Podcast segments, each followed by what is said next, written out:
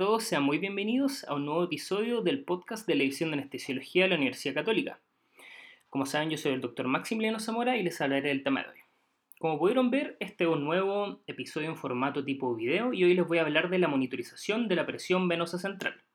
La verdad es que este es un episodio bien general, sobre todo me voy a enfocar bien en las partes de las distintas formas y las ondas de la presión venosa central, sin enfocarme tanto en las distintas formas de acceso, etcétera, dado que eso lo veremos en otro capítulo.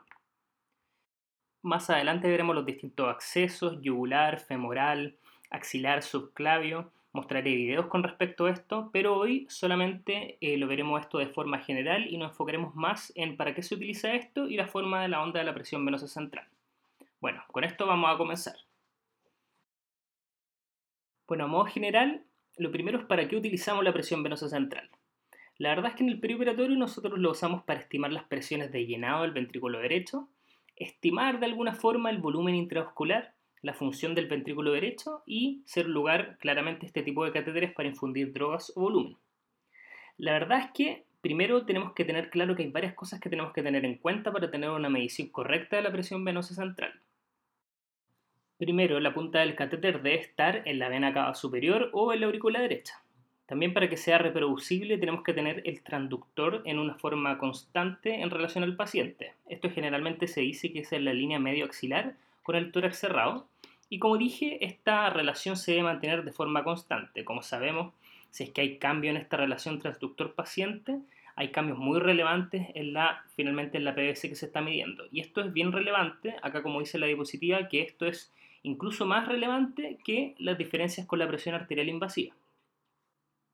La PVC o presión venosa central es el resultado de una compleja interrelación entre un conjunto diverso de variables fisiológicas, muchas de las cuales la verdad son imposibles, de medir en el quirófano o en la unidad de cuidado intensivo. Por lo anterior, no nos debe sorprender que la PVC no sirva en ocasiones como factor de predicción del estado de volumen intravascular o de la respuesta a líquidos o fluidos.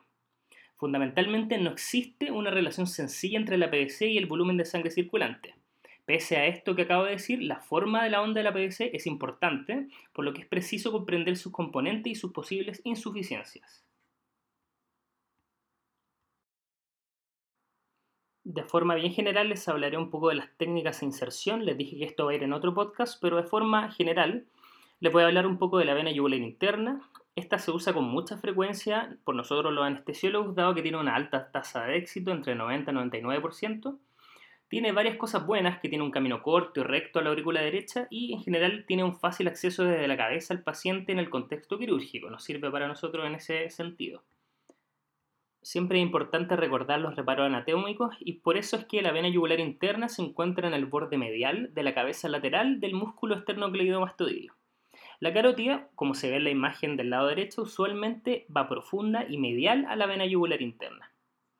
Hay varios accesos para, acceder a la vena yugular interna, entre esos se describen el acceso medio, anterior o posterior, pero generalmente cuando estamos utilizando em, la forma de inserción por reparo anatómicos, que es la que les estoy describiendo ahora, nosotros utilizamos el acceso medio de preferencia.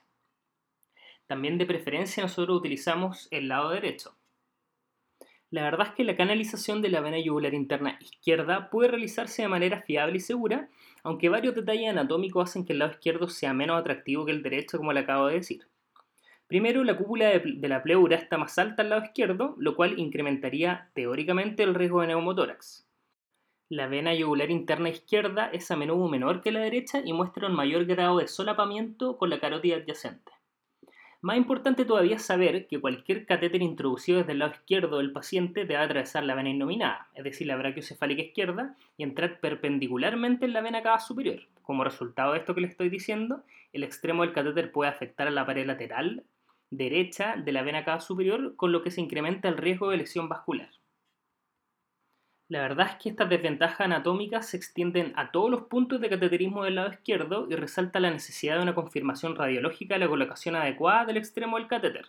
Finalmente, la mayoría de los operadores como nosotros tienen menos experiencia en la realización de la canalización de la vena yugular interna izquierda, lo que provoca más episodios de efecto adverso y generalmente mayor morbilidad.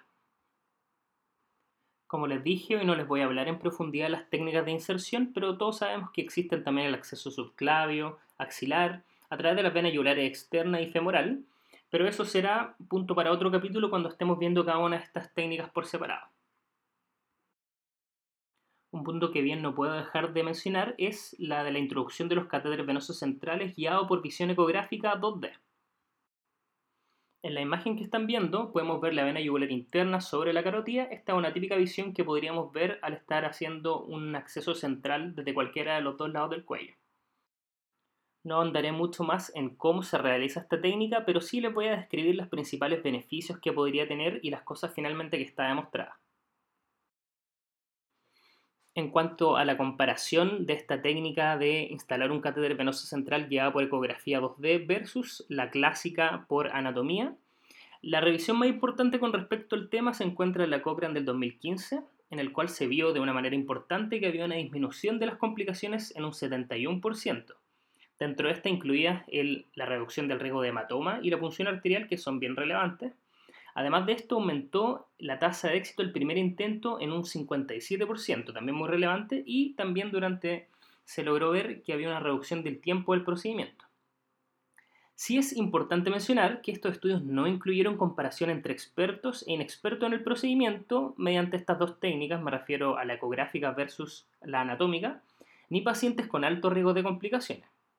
Es decir, la conclusión de estos estudios es que está más o menos claro que la ecografía tendría sus beneficios, pero la verdad es que hasta el día de hoy no hay evidencia para todos los usuarios ni todos los pacientes.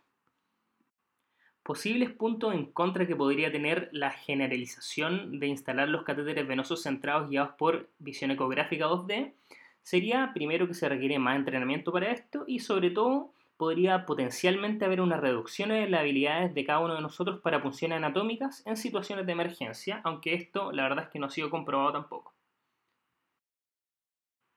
Bueno, y toda esta gran introducción, como les dije, el objetivo del día de hoy no era hablar de las técnicas de inserción de los catéteres venosos centrales ni de los distintos accesos, eso lo hablaremos en otro capítulo. Hoy principalmente les quiero hablar de los componentes de la forma de la onda de la presión venosa central.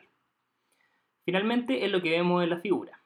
La forma de la PVC consta de cinco episodios fásicos, tres picos o tres, también se le dice onda en ascenso, que serían A, C, B, y dos descensos, que serían las ondas X e Y.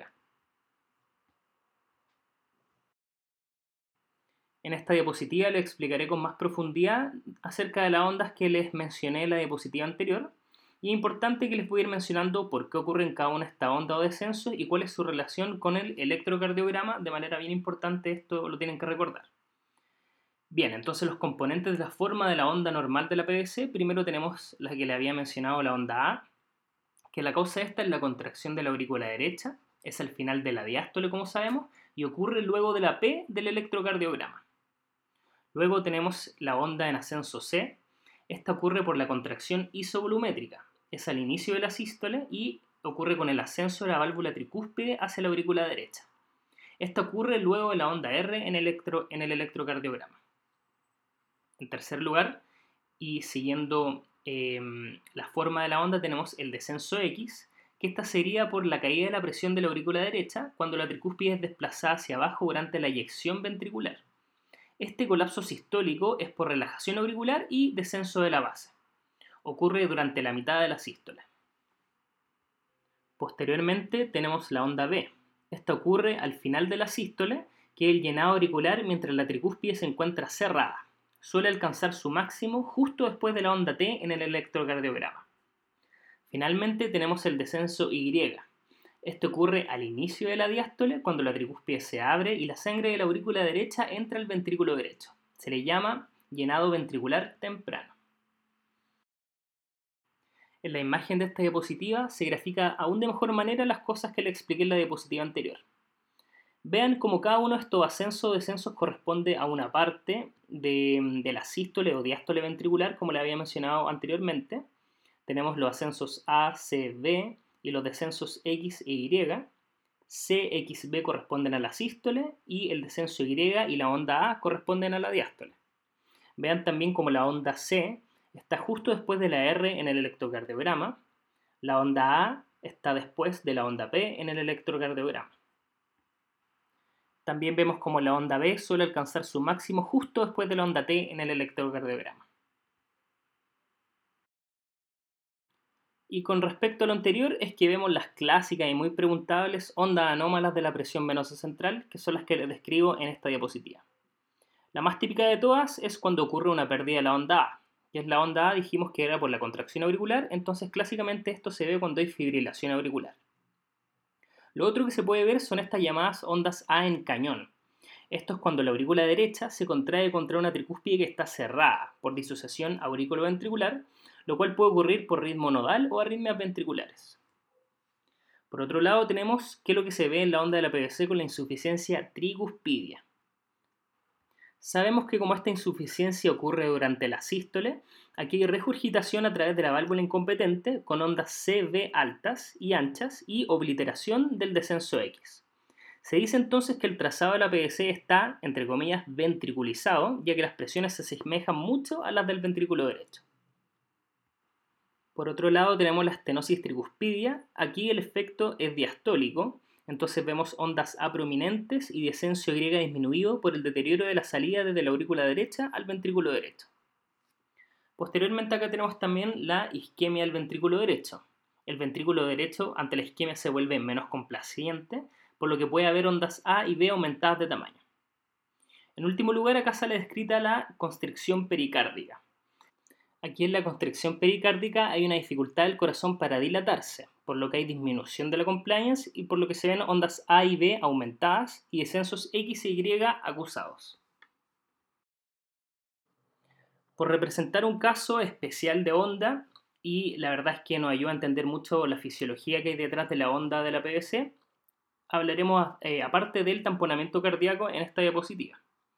Primero tenemos que recordar que el descenso Y representa la apertura de la tricúspide y el llenado ventricular rápido durante la diástole temprana. Por otro lado, el descenso X es la relajación de la aurícula cuando desciende el plano valvular durante la eyección ventricular. En estos pacientes con tamponamiento cardíaco, además de haber un aumento del valor de la PVC, hay limitación del llenado ventricular en diástole, lo que determina primero ausencia del descenso Y pero con un descenso X prominente, ya que este es el único momento en que la aurícula se libera de presión al disminuir el volumen ventricular en la eyección.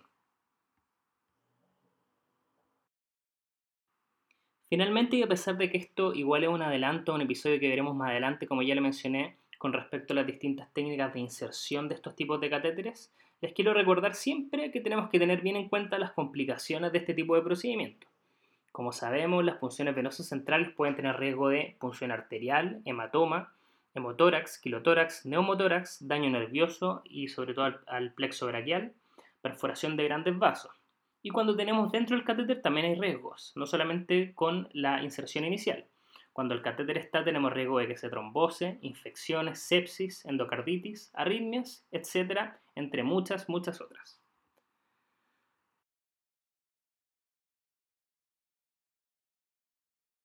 Bueno, eso es todo por hoy. Espero que hayan encontrado el podcast del día de hoy de utilidad. Como saben, muchas veces estas son clásicas preguntas que se nos pueden hacer, sobre todo en relación a las ondas de la presión venosa central, por lo tanto siempre es bien importante tenerlas en cuenta. Y también cuando tengamos algún eh, paciente con este tipo de patologías es bien importante recordarlas para poder entender la fisiología que hay detrás de todo esto. Bueno, eso es todo por hoy. Recuerden seguirnos en el Twitter de Anestesiología UC, dejar un comentario en nuestra página web y en nuestra página en Facebook. Ahí me dicen qué opinaron de este podcast, si les gustó, si, forman, si piensan de forma distinta, si quizá hubieran agregado alguna otra cosa. También comenten qué tema les gustaría que fuera revisando para futuros episodios. Como saben, me pueden contactar a mi mail, mszamora.c.cl o a través de la página web del podcast de la edición de Anestesiología UC, a través de los comentarios o a través de los comentarios en la página de Facebook. Para lo que quieran, yo soy el doctor Maximiliano Zamora y en nombre de todo el equipo del podcast de la edición de Anestesiología UC les quiero dar nuevamente muchas gracias por escucharnos y que tengan una muy muy buena semana.